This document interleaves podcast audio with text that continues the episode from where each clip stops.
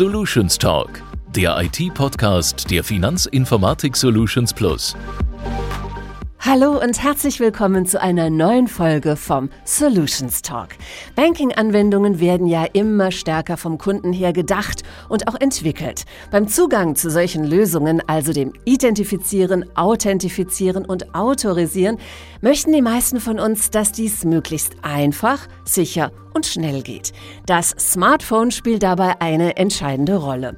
Heute bei jeder Banking-App und in Zukunft auch immer mehr beim Bezahlen, Geld abheben und in vielen anderen Bereichen. Unser heutiger Gast beim Solution Talk ist eine Expertin für digitale Identifizierungslösungen und mit ihr möchte ich jetzt über die Trends und die Technologien sprechen, die das Denken vom Kunden her bei den Lösungsfindern der FISP in der Softwareentwicklung mit sich bringt. Hallo Birgit, du hast uns ja ein spannendes Thema mitgebracht, bei dem sich aber so die Bedeutung für die Softwareentwicklung vielleicht nicht auf den ersten Blick gleich jedem erschließt. Du bist uns heute aus deinem Homeoffice zugeschaltet und bevor wir starten, würde ich sagen, stell dich doch bitte einfach kurz mal den Hörern vor und verrate uns, was du ganz genau bei der FISP überhaupt machst. Ich bin IT-Architektin am Standort Frankfurt ähm, und mein Team beschäftigt sich sich mit Entierlösungen für das Online-Banking und in dem Kontext auch mit dem Thema Identifizierung, Authentifizierung und Autorisierung von Endbenutzern. Das ist ein sehr spannendes Thema, da wir anhand dieses Themas auch den Paradigmenwechsel in der Softwareentwicklung in unserem Team praktizieren. Wieso das? Was macht jetzt diesen Reigen Identifizierung, Authentifizierung, Autorisierung? Was macht das so aktuell? Ähm, ich greife mal das Thema Identifizierung heraus. Die Sparkassenfinanzgruppe, zu der die FISP ja gehört, die hat ein enormes Potenzial, denn die Sparkassen haben über 50 Millionen Kunden und die Kunden sind ja eben nicht nur ihren Beratern bekannt, sondern auch digital identifiziert und nutzen das Online-Banking. Und das ist ein enormer Wissensschatz und öffnet eben viele Optionen und Vorteile sowohl für die Sparkassen als aber auch für die Verbundpartner oder Verbundunternehmen und damit auch für unsere Kunden. Ich mache mal ein Beispiel. In Zukunft könnte das Szenario sein, dass ein Verbundpartner eben keine eigene Identifikation des Kunden mehr erwartet, sondern eben auf einen zentralen Service aus der Gruppe zurückgreift. Dann könnte man zum Beispiel eine Versicherung abschließen, ohne zum Beispiel Postident machen zu müssen oder ähnliches und kann das schnell und barrierelos abwickeln. Andere Beispiele sind natürlich auch äh, Kontoeröffnungen bei anderen Instituten. Ja, also ich glaube, das Nutzungsszenario ist sehr groß. Und weitergehend ist es auch so, dass wir darüber nachdenken, eben nicht nur im Online-Banking und, und, und digitalen Vertragsabschlüssen Mehrwert zu bieten, sondern dass wir auch sagen, wir versuchen andere Geräte mit in diesen Prozess zu nehmen, wie zum Beispiel Geldautomaten oder aber auch Service-Terminals dass der Benutzer eben nicht mehr an der Tastatur sagt, das ist meine PIN, sondern eben sein Smartphone zückt und dann die Transaktion autorisiert. Mhm, das ist ja ein eingängiger, ein spannender Business Case, auch mit enormem Potenzial. Aber was hat das denn jetzt mit dem Paradigmenwechsel in der Softwareentwicklung zu tun?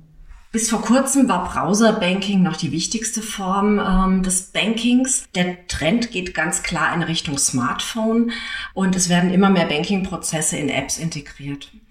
Und wenn wir als Softwarearchitekten mit app-basierten Lösungen zu tun haben, dann haben wir in der Regel immer unterschiedliche Betriebssysteme im Fokus, also iOS oder Android und dann auch noch in unterschiedlichen Versionen. Und dort die Situation, dass wir diese Endgeräte ja nicht wirklich unter Kontrolle haben, denn es ist das Endgerät des Kunden.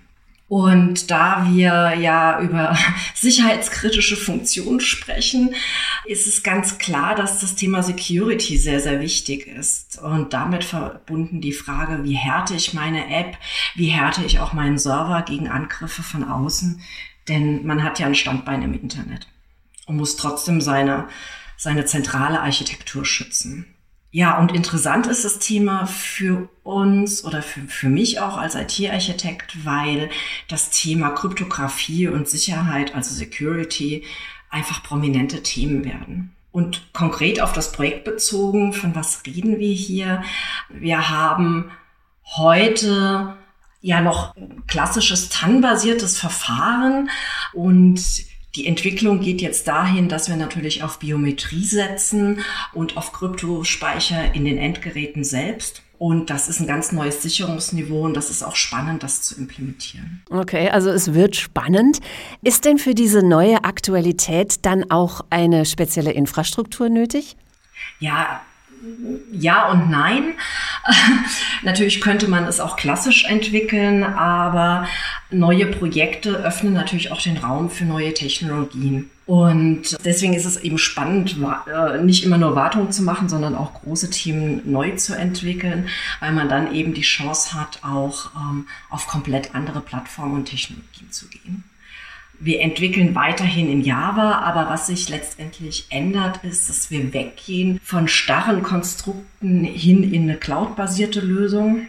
Und wenn man diesen Schritt geht, dann ist natürlich das Thema Agilität, also Continuous Integration oder Continuous Deployment und Continuous uh, Integration ein ganz Riesenthema und wird dann in diesem Kontext quasi mitentwickelt. Und diese Agilität, die braucht man eben auch, weil man natürlich eine große Community da draußen hat, die A funktional möchte, dass die Anwendungen funktionieren und man natürlich auch immer wieder diese Situation hat, dass man auf sicherheitskritische Events reagieren muss. Das heißt, man muss einfach in der Lage sein, sehr schnell Korrekturen an der Lösung zu machen, die zu testen und die eben auszurollen.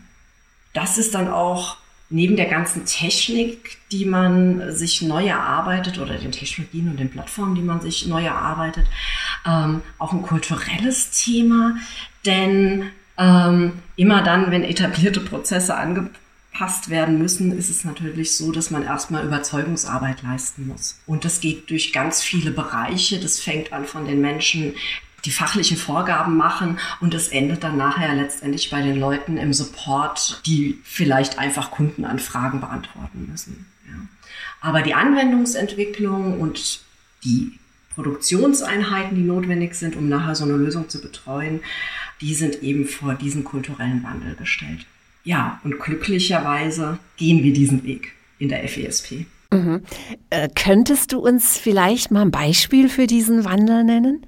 Ja, also ein Beispiel wäre ganz konkret, dass wir in der Vergangenheit Vorgaben hatten in, in, Form von Fachkonzepten, die dann umgesetzt wurden, getestet wurden und letztendlich in den Rollout gingen. Und das immer nur zu zwei fixen Terminen im Jahr. Wir waren natürlich schon in der Lage, auch Bugfixing zu betreiben, aber im Grunde genommen haben wir statisch Wasserfall gemacht. Und jetzt ist der Wandel eben dass man in sehr viel kleineren Iterationen arbeitet und sich auch dadurch, dass man die Möglichkeit hat, traut, auch kleinere, also öfter in den Markt zu gehen und auch kleinere Veränderungen eben live zu setzen. Also ich würde es mal so sagen, früher hatten wir den Big Bang und jetzt machen wir viele kleine Schritte. Also zurück zu Identifikation und Authentifizierungslösungen. Ähm, wann wird es dann soweit sein? Ab wann arbeitet die Sparkassenfinanzgruppe mit eurer einheitlichen Lösung? Wir stellen den Service 2022 zur Verfügung und hoffen natürlich, dass er am Markt gut angenommen wird.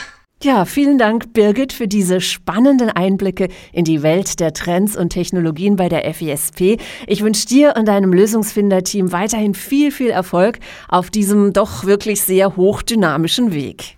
Vielen Dank. Ja, und vielen Dank auch unseren Zuhörerinnen und Zuhörern. Vielen Dank, dass Sie dabei waren. Wenn Ihnen der Podcast gefallen hat, dann teilen Sie ihn doch mit Ihren Freunden und IT-Interessierten. Empfehlen Sie uns weiter und seien Sie wieder dabei bei der nächsten Folge von Solutions Talk. Wir freuen uns. Alles Gute und bis bald. Sie möchten mehr erfahren über die Welt der Lösungsfinder? Alle wichtigen Informationen finden Sie auf unserer Homepage unter f-i-solutions-plus.de.